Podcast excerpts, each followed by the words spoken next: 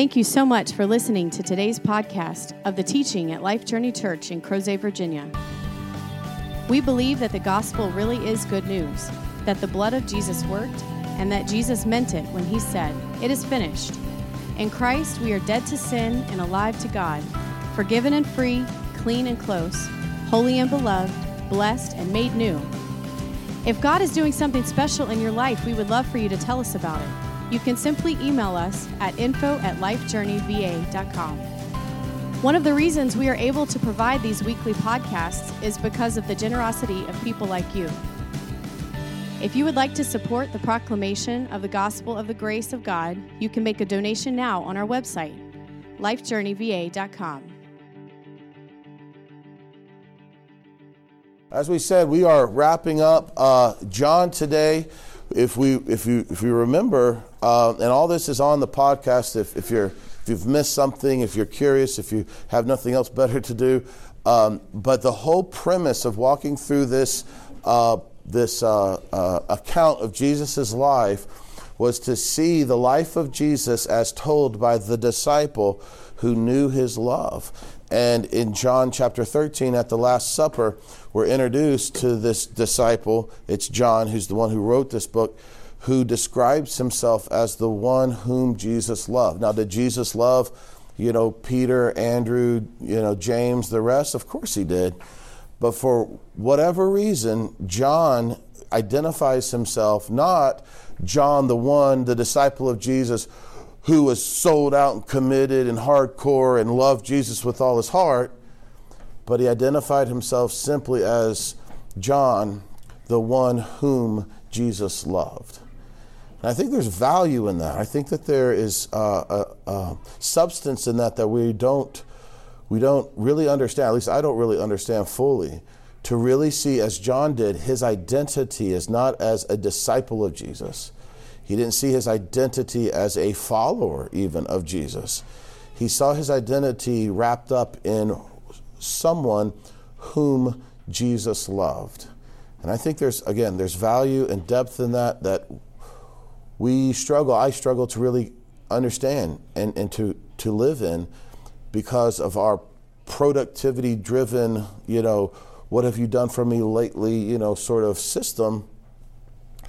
We tend to identify ourselves as, you know, Walt, you know, a lover of Jesus. Um, or you know however we want to say that. And that's cool. Let's let, us let us love jesus. But there's a depth here that john understood that that that loving jesus is great it's fantastic. It's awesome. But that's simply the reciprocation of really resting and receiving jesus' love for him and so hopefully as we've walked through this letter 40 plus weeks now uh, I say letter, this book, whatever you want to call it, the Gospel according to John, I really hope that we've picked up on the central idea of the life of Jesus, but as told by someone who really understood his love for them. And so today we finish it up. We're looking at the last few verses of chapter 21. But before we get to 21, I actually want to read one verse out of chapter 18, and I alluded to this last week uh, and, and we're going to you know, look at it in depth this week. But Jesus has been raised from the dead. He's appeared to Mary. He appeared to all the disciples, minus whom? Thomas. And then a week later, he appeared to all the disciples, including Thomas. And then after that, he's now appeared to all, well, seven of the disciples again, this time up in Galilee, up north, and they went out fishing. And we looked at this last week, and I submitted to you that it was a picture, a teaching that Jesus was teaching under the old system. You can work and work and work and labor in your own efforts, and you'll produce nothing as far as righteousness is concerned because they fished all night long. And these fishermen, they knew how to fish. They fished all night long, and they produced what? Nothing. And Jesus comes and tells them something silly. Can I even say something foolish? Just put your net on the what? Other side. Like, what's that going to do? What's something as silly as that going to do? Well, they believed something silly. And they put the net on the other side. and the Bible says that there was so much, so many fish, 153 large ones, that they couldn't pull it in. There were so many. And the teaching, again, that I tried to communicate last week was that's the way of the new covenant. The old covenant is you work in all your effort and you produce nothing. All night long, you produce nothing. Under the new covenant, this new way, this new uh, reality, you simply believe something silly that God loves you, that He died for you, that He rose from the dead. That's crazy. That's silly. That's foolish. People don't come back to, to life when they die. Well, you believe something silly, crazy, foolish, and you watch God produce righteousness in you, something you could work for all your life and produce nothing. He, in one net casting, produced so much righteousness in you that you can't handle it. That's the way of the new. And so they came in, and Peter, uh, John, the, the one whom knew it was John that identified that's Jesus, because they didn't know it was Jesus at first, because it was so far off. It was, you know, twi- uh, uh, uh morning time, dusk dawn. Dawn. It was morning time. I have to think of a dusk to dawn lamp, whatever I have to, I get those confused. Uh, dawn. And so they couldn't really see who it was. It said to put the net on the other side. And so it was John, not Peter, not the rest of them. It was John said, That's Jesus. Why? Because he knew his love for them. And Peter, uh, realizing it was Jesus, jumps out of the boat, uh, like, you know, um, not Happy Gilmore. What's the other movie? Um, Forrest, Gump. Forrest Gump. He jumps out of the boat and you know, you know, swims to shore because he couldn't wait, and he comes up to Jesus. And of all the things that Jesus could have done, he could have reamed them out for not believing, could have reamed Peter out for denying him three times. But you know what Jesus did upon his resurrection, upon appearance, upon telling them to just simply put the net on the other side. He served them. He served them.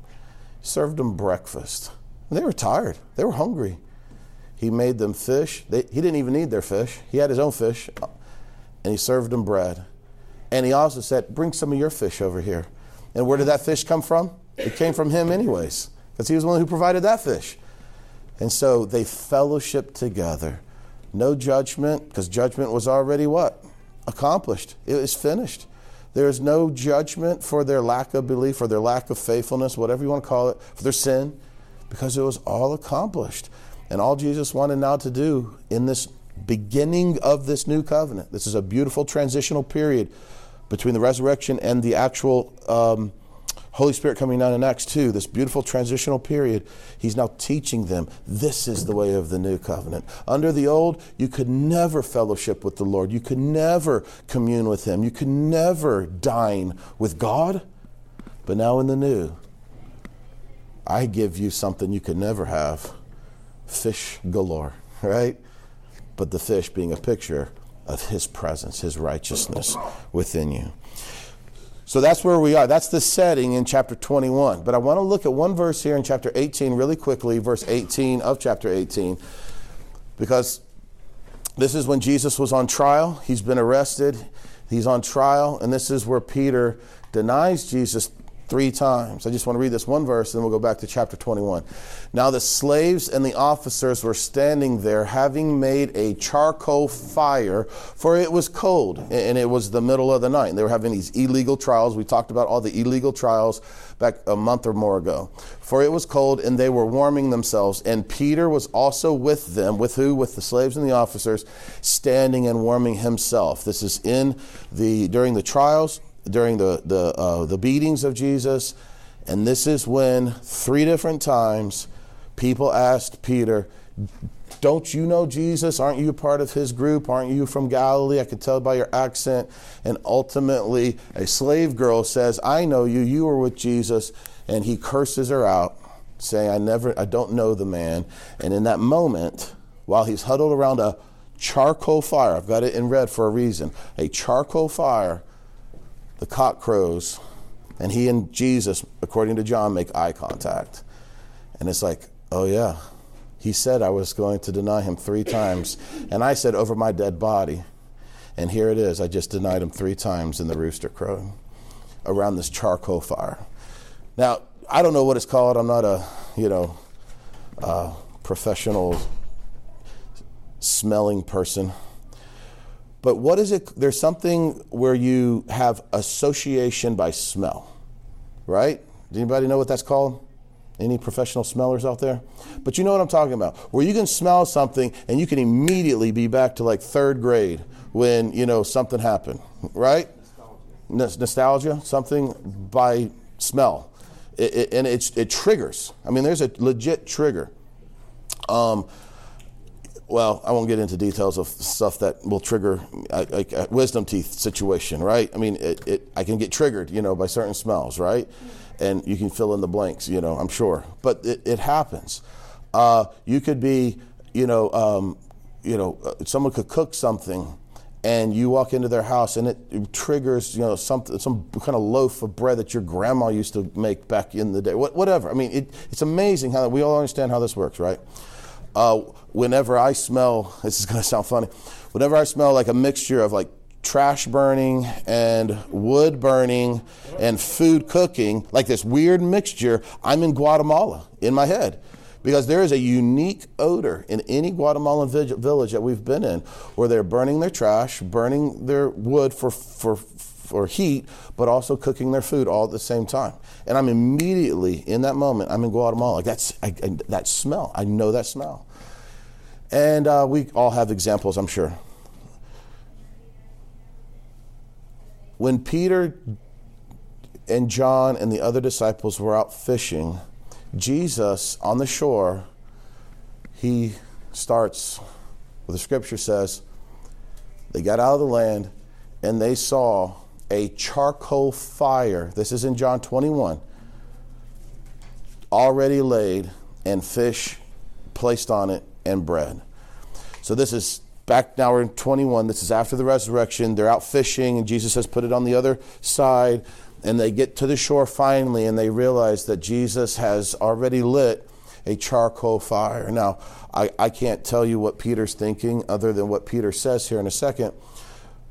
But what was the very last thing? What was the very last recorded charcoal fire that Peter was hanging out at? It was a charcoal fire where he's warming himself and doing what? Three times? Denying, Denying the Lord three times around a charcoal fire. I think it possible. I mean, that was a pretty, I mean, if you denied the Lord three times and then the rooster crowed, just as Jesus said, and you made eye contact with the Lord, I'm pretty sure that that moment would be seared in your at least short term memory, if not long term. And it's possible that any time future we could expect that Peter smelt a charcoal fire but you know, that takes me back to that night that I denied the Lord three times. Now maybe there were charcoal fires between this one and that one. I don't know. I mean, they doesn't record it, but I can imagine just knowing what I know about smell, whatever it's called, association, n- nostalgia. There's probably some sort of Google word we can like search up and read about it. Uh, I'm certain. Oh, Jim found it. Uh, redolent. There you go. Um, I'm certain that there were times between the denial of Jesus and this moment where there was a charcoal fire. It's a very fam- you know, common, you know, occurrence, charcoal fire to cook stuff, to warm yourself, whatever.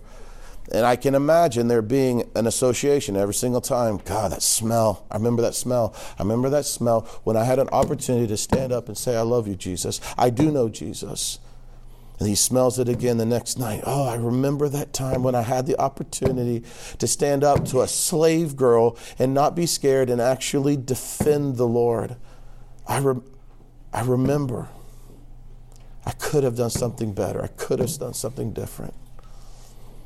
And now, here, after fishing all night and the, getting nothing on his own efforts, the Lord provides more than he could ever hope or dream.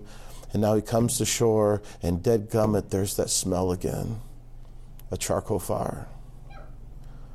Where it's likely, again, the scripture doesn't say this, but I can just inject myself and my smell associations into the picture, where it's likely that the last time he was at a charcoal fire with the Lord, he was denying the Lord.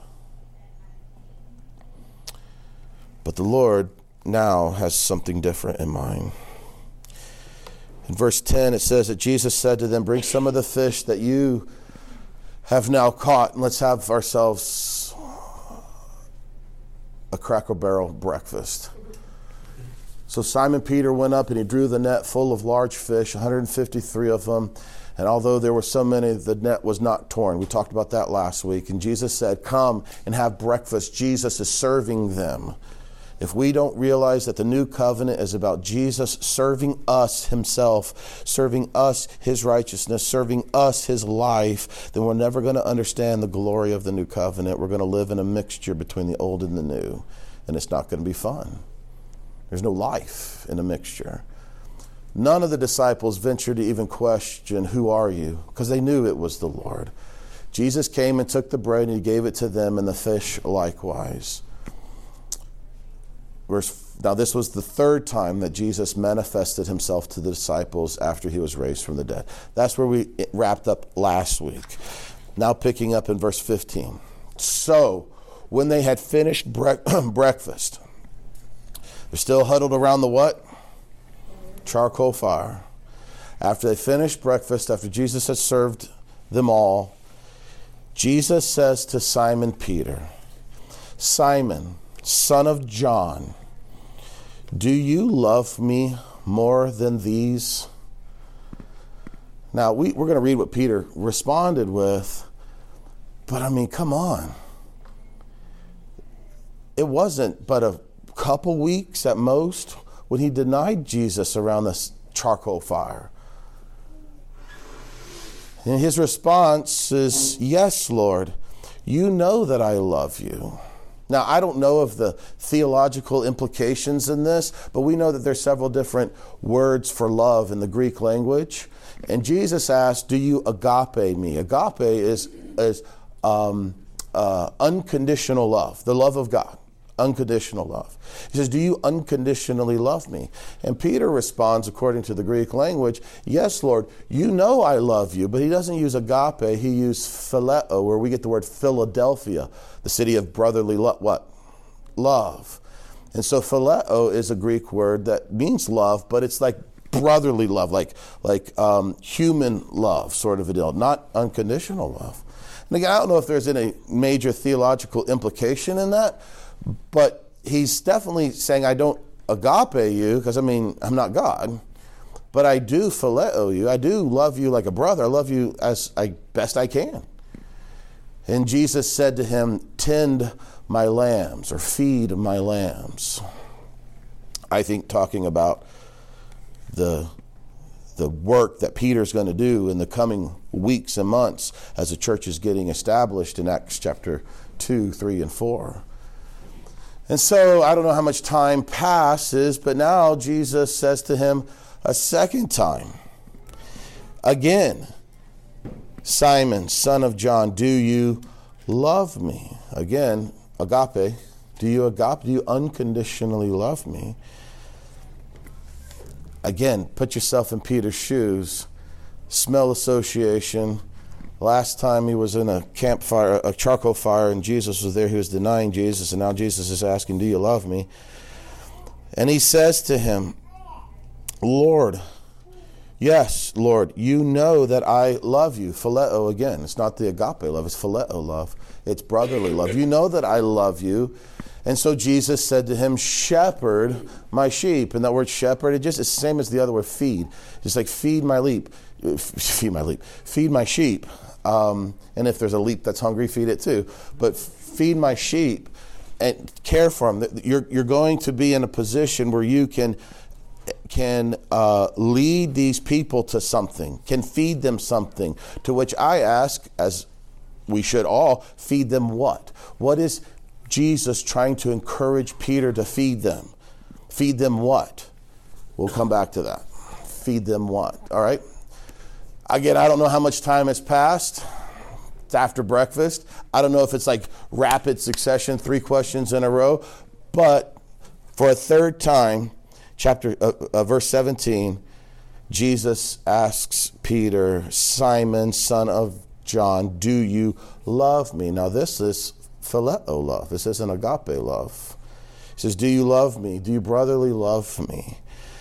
And this is, I think, where it really sets in for Peter. This is where you got the, I'm suggesting, the scripture doesn't say this, that whole like smell association thing. Last time I was around charcoal fire with Jesus, I was denying him three times. And now, the third time around a charcoal fire, after I really like, uh, you know, lost a great opportunity to defend the Lord, here I am. It says, uh, third time, it says, Peter was grieved because he said it to him the third time. And why is the third time so uh, humbling? And I, I'm just suggesting to you, I might be wrong, but I think it's because of the three denials that Peter just gave a couple weeks before around a charcoal fire. Even when Jesus said it would happen, you know, I've got, I, I don't know, I'm not saying I would do anything different, but uh, like if somebody's like, you know, you're gonna, you know, do this. Like I'm going to do everything I can to not just to like show them that they were wrong, you know, just that sort of human pride, whatever. But Jesus said he was going to deny, deny him. Three times he denied him. And now the third time he says, Do you love me? And Peter now said, uh, Lord, you know all things. You know that I phileo, I love you, I brotherly love you. And Jesus said to him, Tend or feed my sheep, feed my lambs, feed my sheep, feed my sheep. And so I have to admit, I would be in error to say this is exactly why this is here in the scriptures for us to know. But I believe it is, again, Jesus continuously taking opportunity to teach us the difference between the old and the new. F- follow what I'm saying here, starting in verse 18. He says, Truly, truly, I think Jesus is kind of explaining what's going on here. I say to you, when you were younger, you used to gird yourself or you used to clothe yourself. You used to like take care of yourself. You used to do things for yourself and you used to walk wherever you wish when you were younger. But when you grow old, you will stretch out your hands and someone else will clothe you, someone else will cover you and bring you to where you do not wish to go. What's this all about? Well, fortunately, he explains. Now, this he said, John gives us an understanding of why he says this, signifying by what kind of death he would glorify God, that Peter would glorify God. What kind of death? Someone else is going to take you, someone else is going to cover you, someone else is going to lead you to somewhere and bind you to where you don't want to go. In church history, not the scripture, but church history tells us that Peter was actually crucified uh, many years later. Um, church history says upside down because he didn't want to be crucified as the Lord was. That's not in the scripture, that's in history, uh, historical books. But. Um, but it's to tell what kind of death that he would die to glorify God. And when he, Jesus, had spoken this, he said to Peter, Follow me. Now, he asks him, let's just make sure we're on the same page. He asks him three times, Do you love me? Do you love me? Do you love me? And every single time, Peter's like, I love you. You know, I love you. I, I, I, I love, I love, I love. And I just get this sense, and again, I could be wrong, but I get this sense that Peter is still struggling with how this life in the new covenant is going to work because Peter is still focused on I loving you. But Jesus is asking, Do you love me? But Peter is, I believe, accessing every bit of ability he has left remaining to say, I commit, I would never do what I just did 10 days ago again to you. I love you. I'm not going where. Yes, Lord, I love you. I'm really in this time. And Jesus fills him in on the possibility of, uh, uh, uh possibly on, on how he's going to die. And Jesus simply says, Follow me. Follow me. Now, why would he be telling him this? And I think it's possibly because the disciples are still thinking that Jesus is planning on setting up an earthly kingdom. That's been their thought ever since.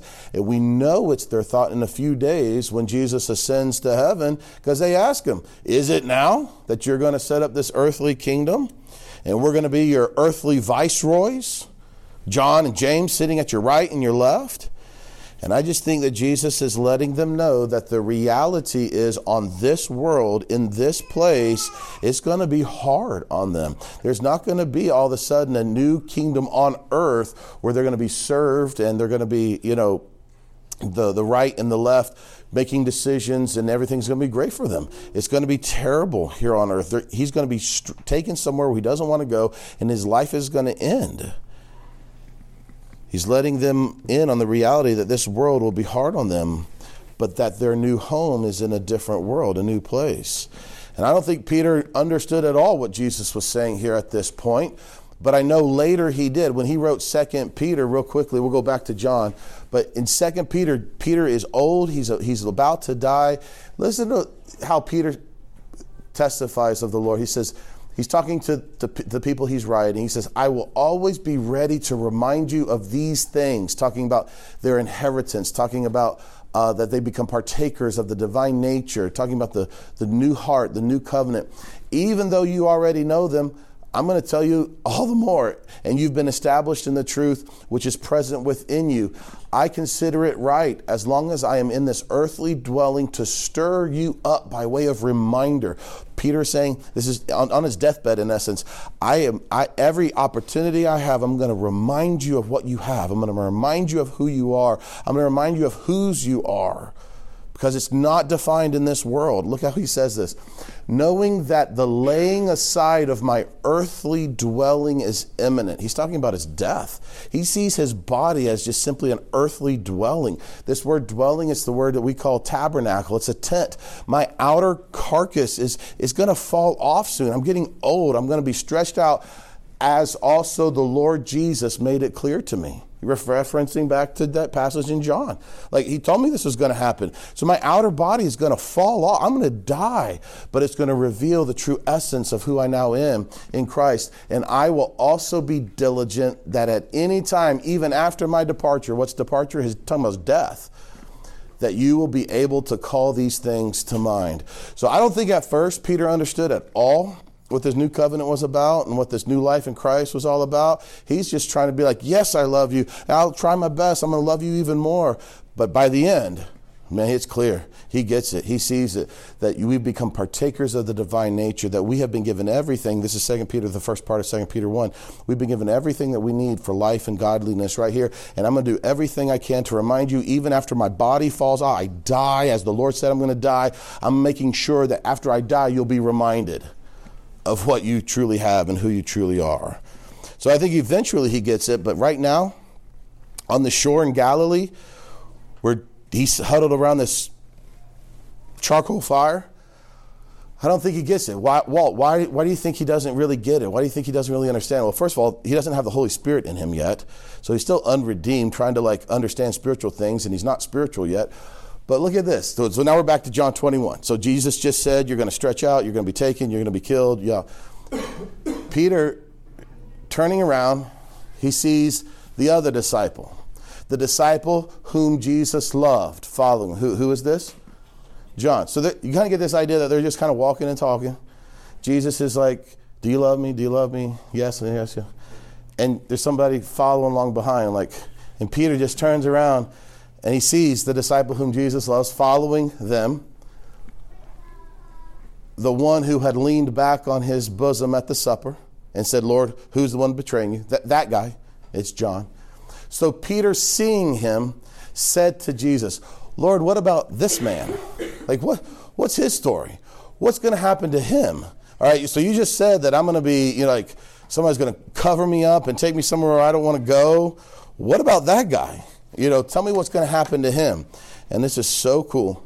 So cool. Is he going to get stretched out? Is he going to be, you know, killed to bring glory to you? And look what Jesus says.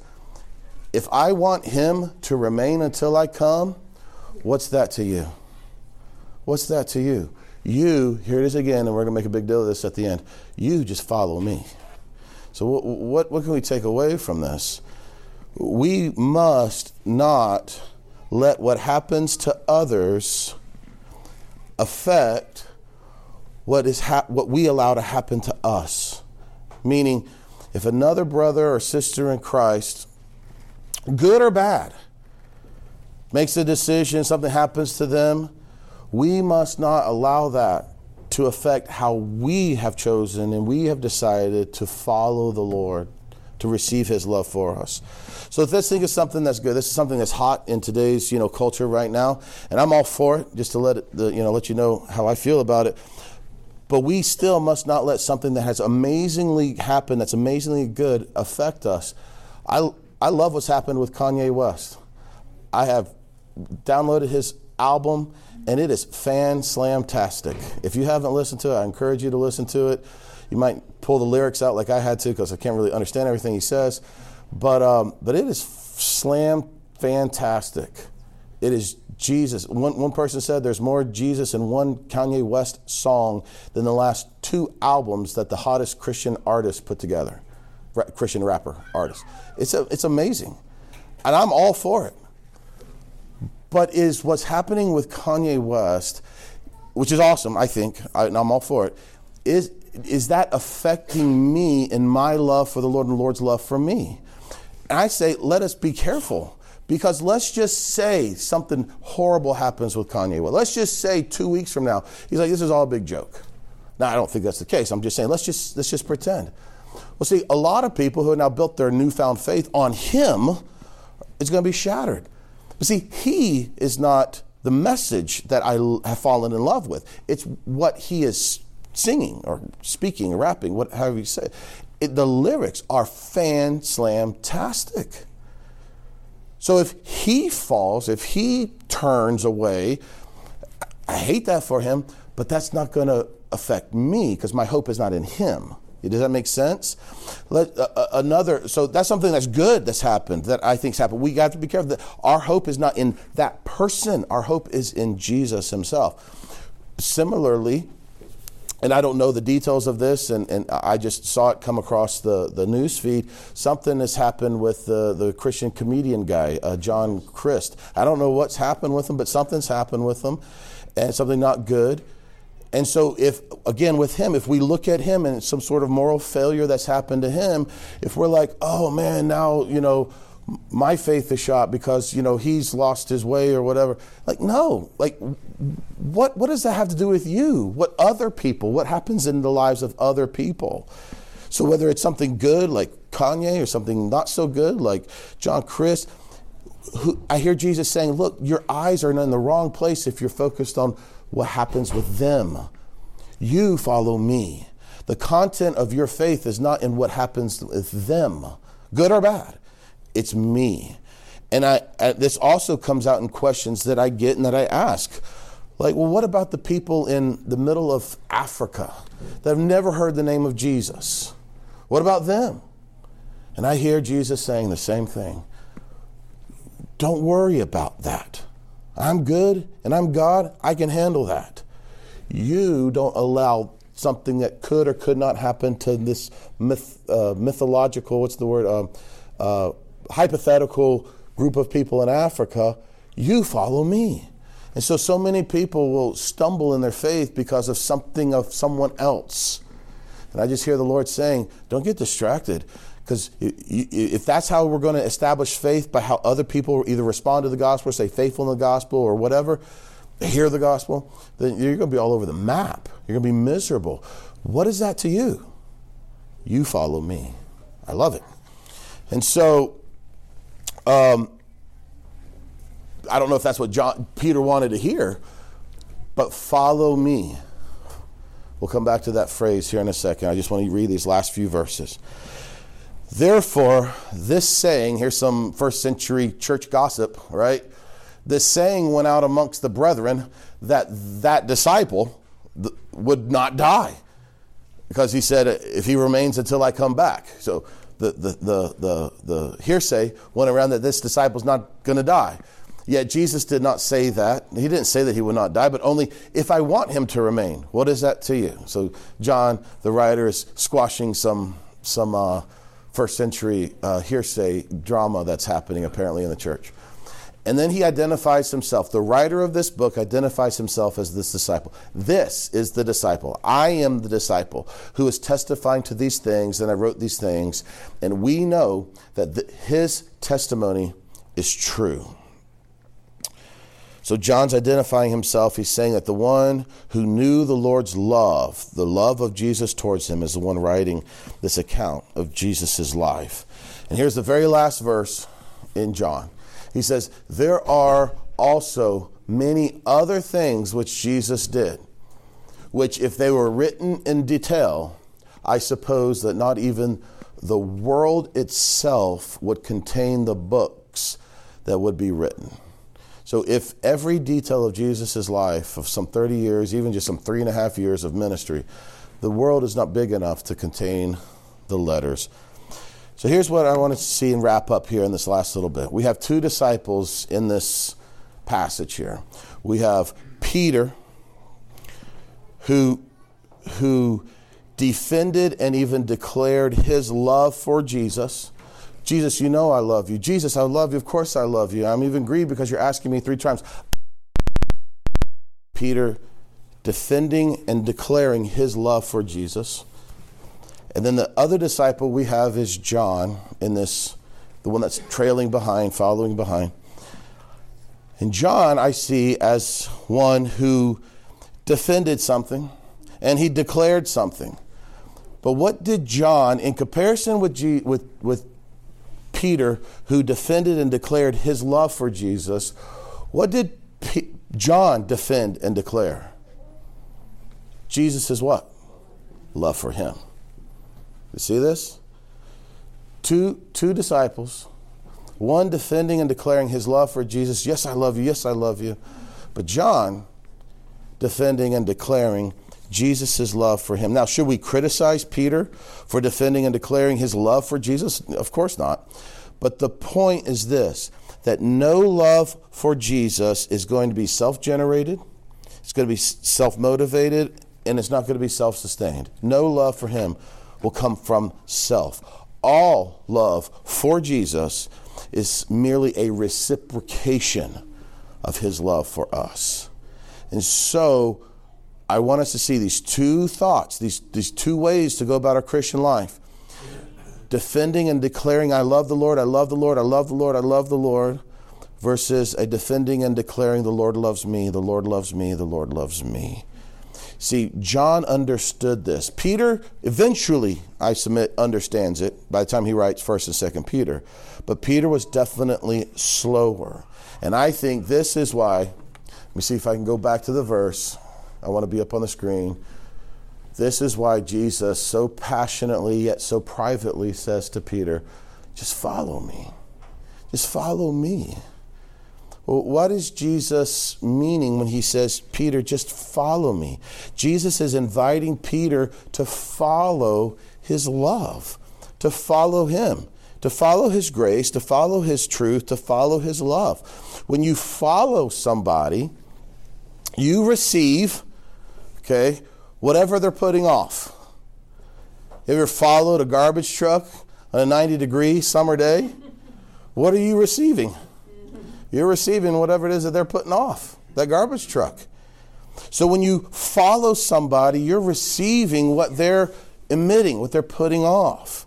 You ever been behind a man or a woman through a door or a hallway, a narrow hallway, who's just loaded up that morning with cologne and you know perfume and whatnot? There was a church we were part of, I think, it was when I was a kid. It was, pre- but there was a no perfume section because this woman had a uh, no, it was at Thomas Terrace. This woman had a um, allergy to, to, to, perfumes or something, and so there was like a no perfume section uh, in the congregation because she couldn't handle it, you know.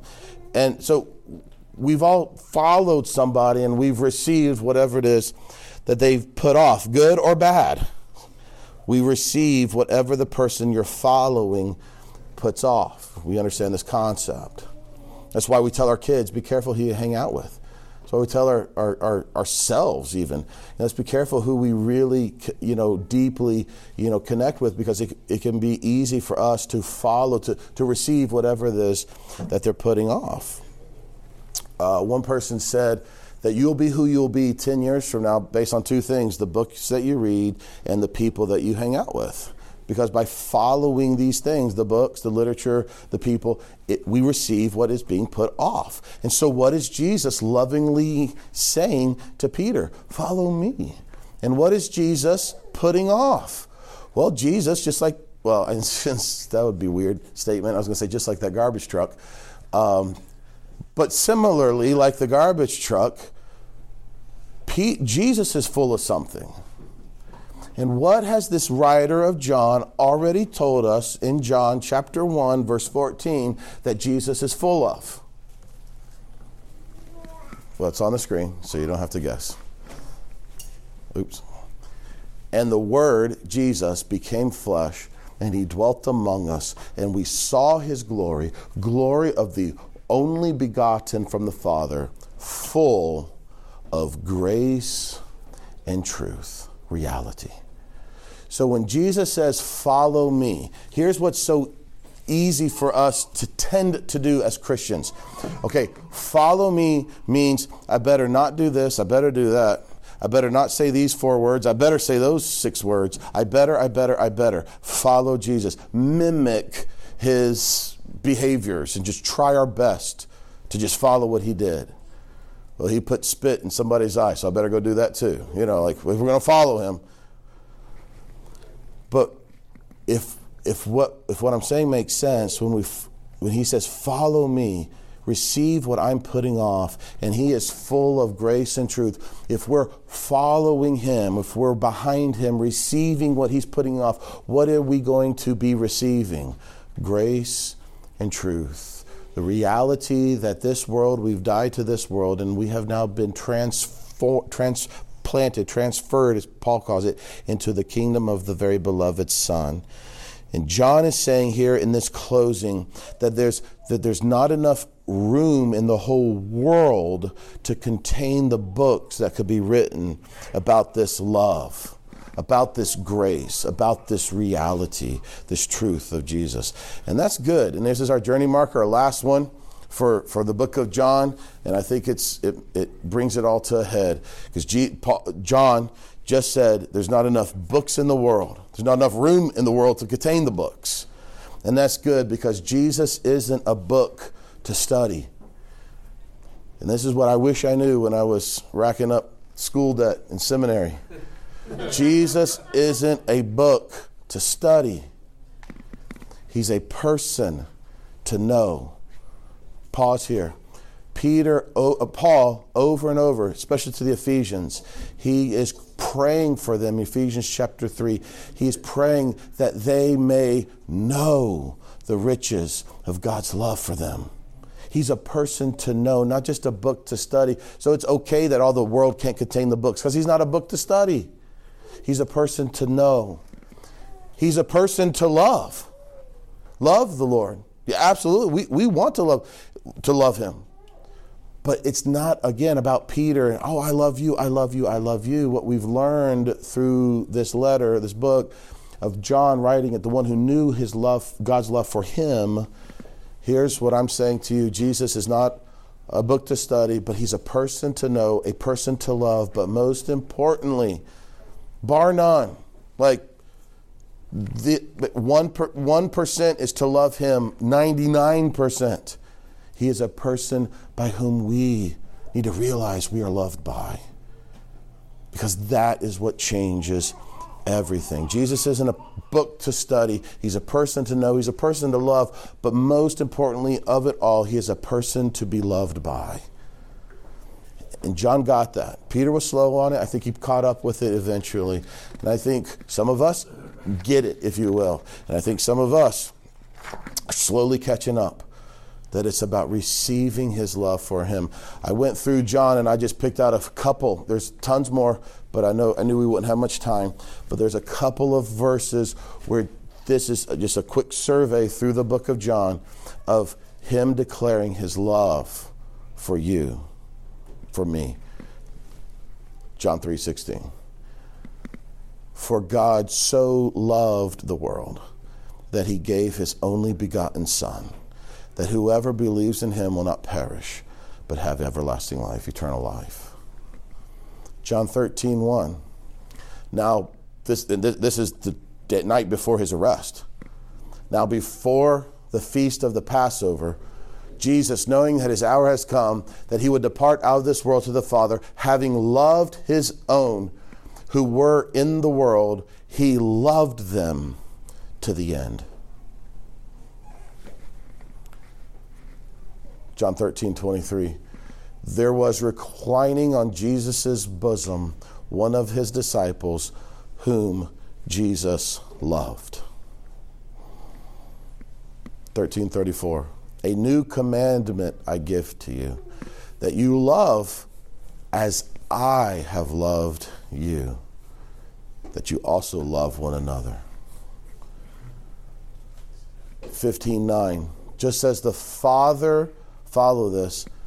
Just as the father has loved me I have loved you. Abide in this love. As he loves me I now love you. Let that sink in. He's not saying, as I love the Father, now you love me. As the Father loves me, I love you. 1723, this is what's called the high priestly prayer. This is Jesus praying in the garden for us. He says, I and them, and you and me, that they may be perfected in this unity together with us, so that the world may know that you sent me and loved them. You loved them. God the Father loves them, them being us, even as you have loved me. So, however much the Father loves the Son, the Father loves you. 1726 and I have made your name known to them and will make it known so that the love with which you loved me this is Jesus talking to the Father the love which you the Father have loved me may be in them and I in them so not only does he are we the objects for God to love the world, we're not only the objects of his love for us, but the very fullness of that love towards us is now in us. As Jesus, the Father, the Son, the Holy Spirit all now reside in us and I in them. Jesus is not just a book to be studied. He's not a book at all to be studied. He's a person to know, he's a person to love, but most importantly, he's a person to be loved by. And as we understand and receive this love from him to us, it changes us. One of the chief. So, if you were to say, "Well, what's what what's the Christian life?" Boil the Christian life down to what is Christianity? What is the whole goal in this thing? I think it's simply this. I I, I don't think there's anything more than this right here to grow, to discover, to understand, to perceive, whatever verb you want to pick, how much the God of the universe actually is in love with you. You say that's that's it. There's nothing more. I think that's it. I, I, I think there's so much in that we can never exhaust that. If we can exhaust the love of the Father towards us, then we'll move on to something else. And it's inexhaustible. It's agape. What's one of the chief side effects of discovering this love He has for us. To me, one of the chief side effects, like a fringe benefit, something that we're not really going after, but it just happens nonetheless, is the fact that we end up, as we discover His love for us, we end up sinning less and less and less and less. Not because we're trying to sin less and less and less, is because we're discovering His affections, His love, His joy, His pleasure in us, towards us. I think the root of all sin is a desire to be loved, a desire to be accepted, a desire to be um, uh, uh, uh, approved of. So whether you think of it, you know, lying about something, you're trying to not be, you know, kicked out of some relationship. So I better lie because I need to be accepted in this relationship. Whether it be, you know, a sexual sin, well, I, I, need this for fulfillment. I need this for satisfaction. I need this for deep, you know, desire. Whatever the sin is, you name it. Cheating, stealing, lying, adultery, you name it. The root of it, I believe, is a deep desire to be accepted, to be loved, to, to, be, to be received. And I think that's a desire that the Lord Himself has made each one of us to have. And here's the beauty of it all. As we discover more and more how He loves us, how He's completed us, how He's made us acceptable now before Him, we are acceptable. He has made us acceptable. Ephesians 1. As we discover that more and more, we know we turn less and less to the things of this world, i.e., sin, to satisfy those deep longings. Because guess what? They are fulfilled and we're discovering that fulfillment. So the Christianity is not, okay, let me figure out a way to sin less. Christianity is, wow, how he loves me, and what's a side effect? What's, what's a benefit of that? What's a result of that? Wow, I ended up going in this fleshly direction less and less because I'm discovering more and more how he has affections towards me. And it's weird for us men, especially, to talk about another, quote, man, God, who has affections towards us. Well, I say let's get over it because he does. And his love for us transforms us day in and day out. So as we go through the book of John and your rest of your life, as you read through it, as you stumble upon it, I encourage you to realize that the book of John, I believe, was written by a guy who really got it. He really understood that this all begins and ends with the love of the Father towards the Son and the love of the Son towards us. And that'll take us, that'll take us places. With that being said, um, that's John for, for me. And um, any closing thoughts, um, ideas? Uh, whatnots before we take off? Yeah. Just one funny thing. I think we were talking about how you don't let someone else keep you from mm-hmm. relationship with God. Kanye where yeah. you suddenly fail in some way. Right. Don't, don't let that bring you down. Someone said to me, even your dad, he said, uh, never allow a hypocrite keep you from going to church because if hypocrite's keeping you from going to church, that he's that much closer to God than you are. Just this line. Yeah. You think of he's right. there and there's church and they're keeping you from it. So yeah. that was funny. Yeah. Yeah. Um, yeah, and I would even say like, let's say let's say that I stumble, God forbid, say I stumble. Let's say I start preaching law again. First of all, even if I or an angel from heaven come and preach the gospel other, let them be accursed, right? So don't listen to me. But whatever the sin, sexual, uh, religious, you know, whatever, m- my stumble is not, it should not be cause your stumble. Because your faith isn't in me, it's in Him. I'm not the one who said, put the net on the other side, something crazy. It was Him. And you believed Him. You believed his crazy thing of believing him, believing a man who is the Son of God, who died for your sins and rose from dead. Believe you believe him, not me. That's why Kanye could fail, you know, or could call it all. Fa- it doesn't. I'm going to keep listening to the album because it's the message. I mean, these guys who wrote this stuff that we call the scriptures. I mean, were, were they behavioral saints? They were saints. But man, David killed a dude. He had an affair with the one chick, killed the husband. I mean, these are not guys that you would want teaching your kids Sunday school class. They would not pass a background check for Journey Kids. but yet they wrote the scriptures. Think about that. Okay? Our faith is not in the man, but that's what it's become because we don't know the person, we don't know him. Anything else?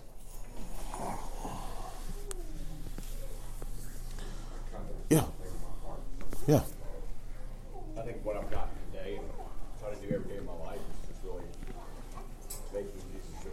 Mm-hmm. There you go. Yeah. There you go. Yeah. Yeah. No, that's a friend that sticks closer than a brother, right? Um, yeah. And, and it's, and it's hard to materialize that because we can't see him, taste him, touch him, feel him, you know, sort of a deal. But that's all flesh, that's all this world stuff. Um, but when we start. Exactly. Exactly. And that's why he said it's better that I leave and send the Spirit so that this reality now comes in you. Awesome. Great word, Doug. Anything else? Any other thoughts?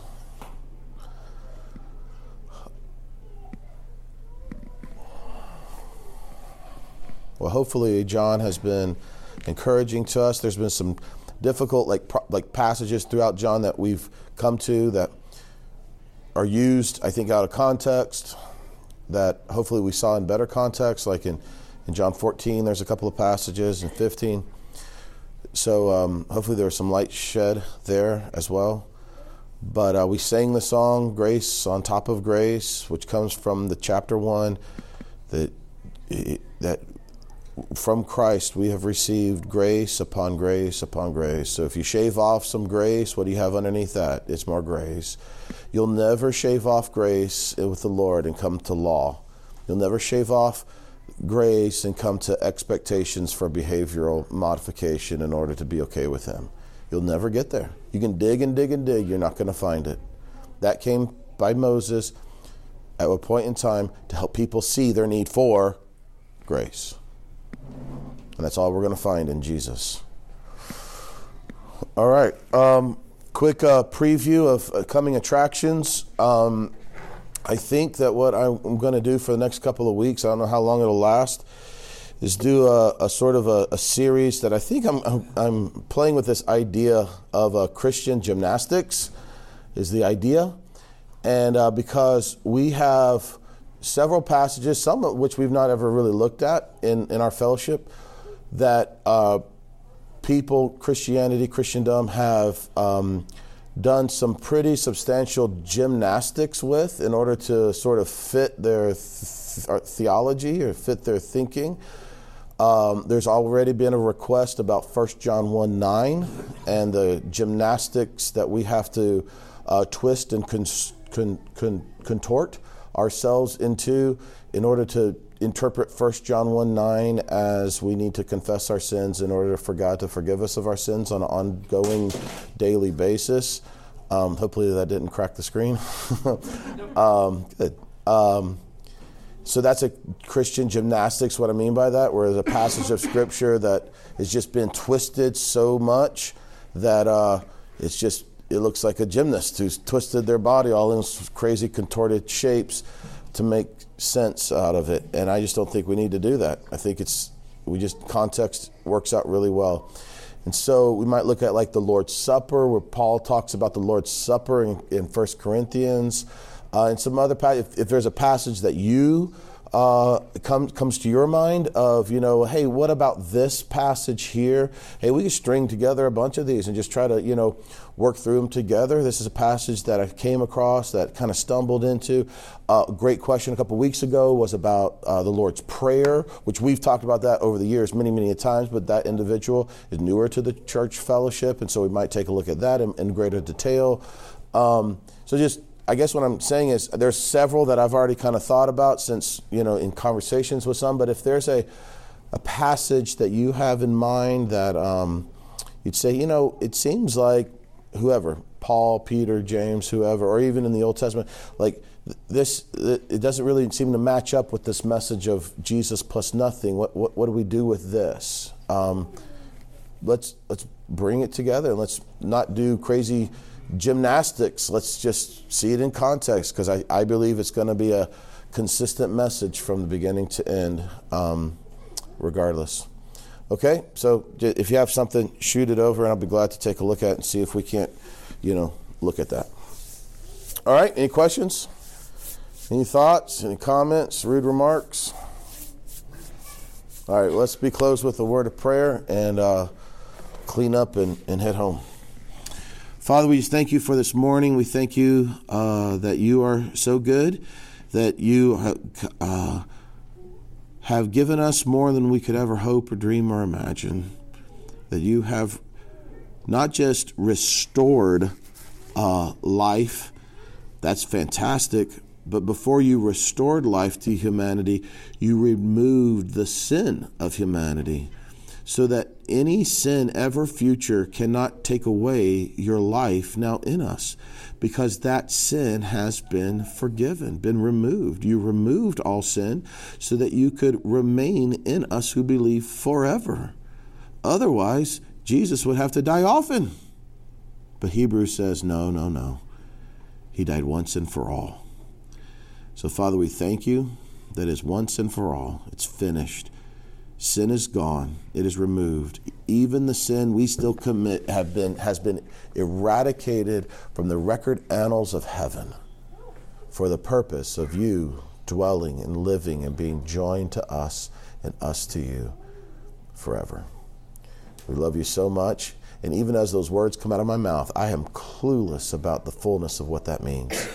So help me to discover more what it means to be loved by you. And it's in Jesus' name we pray. Amen. Love you guys. Have a great week. Thank you again for listening to today's podcast of the teaching at Life Journey Church in Crozet, Virginia. We'd love to hear from you. If God is doing something special in your life, let us know by sending an email to info at lifejourneyva.com. Feel free to pass today's teaching on to any friends and family that you'd like, but please don't change any of it or charge for it. This podcast is made available for free as a ministry of Life Journey Church.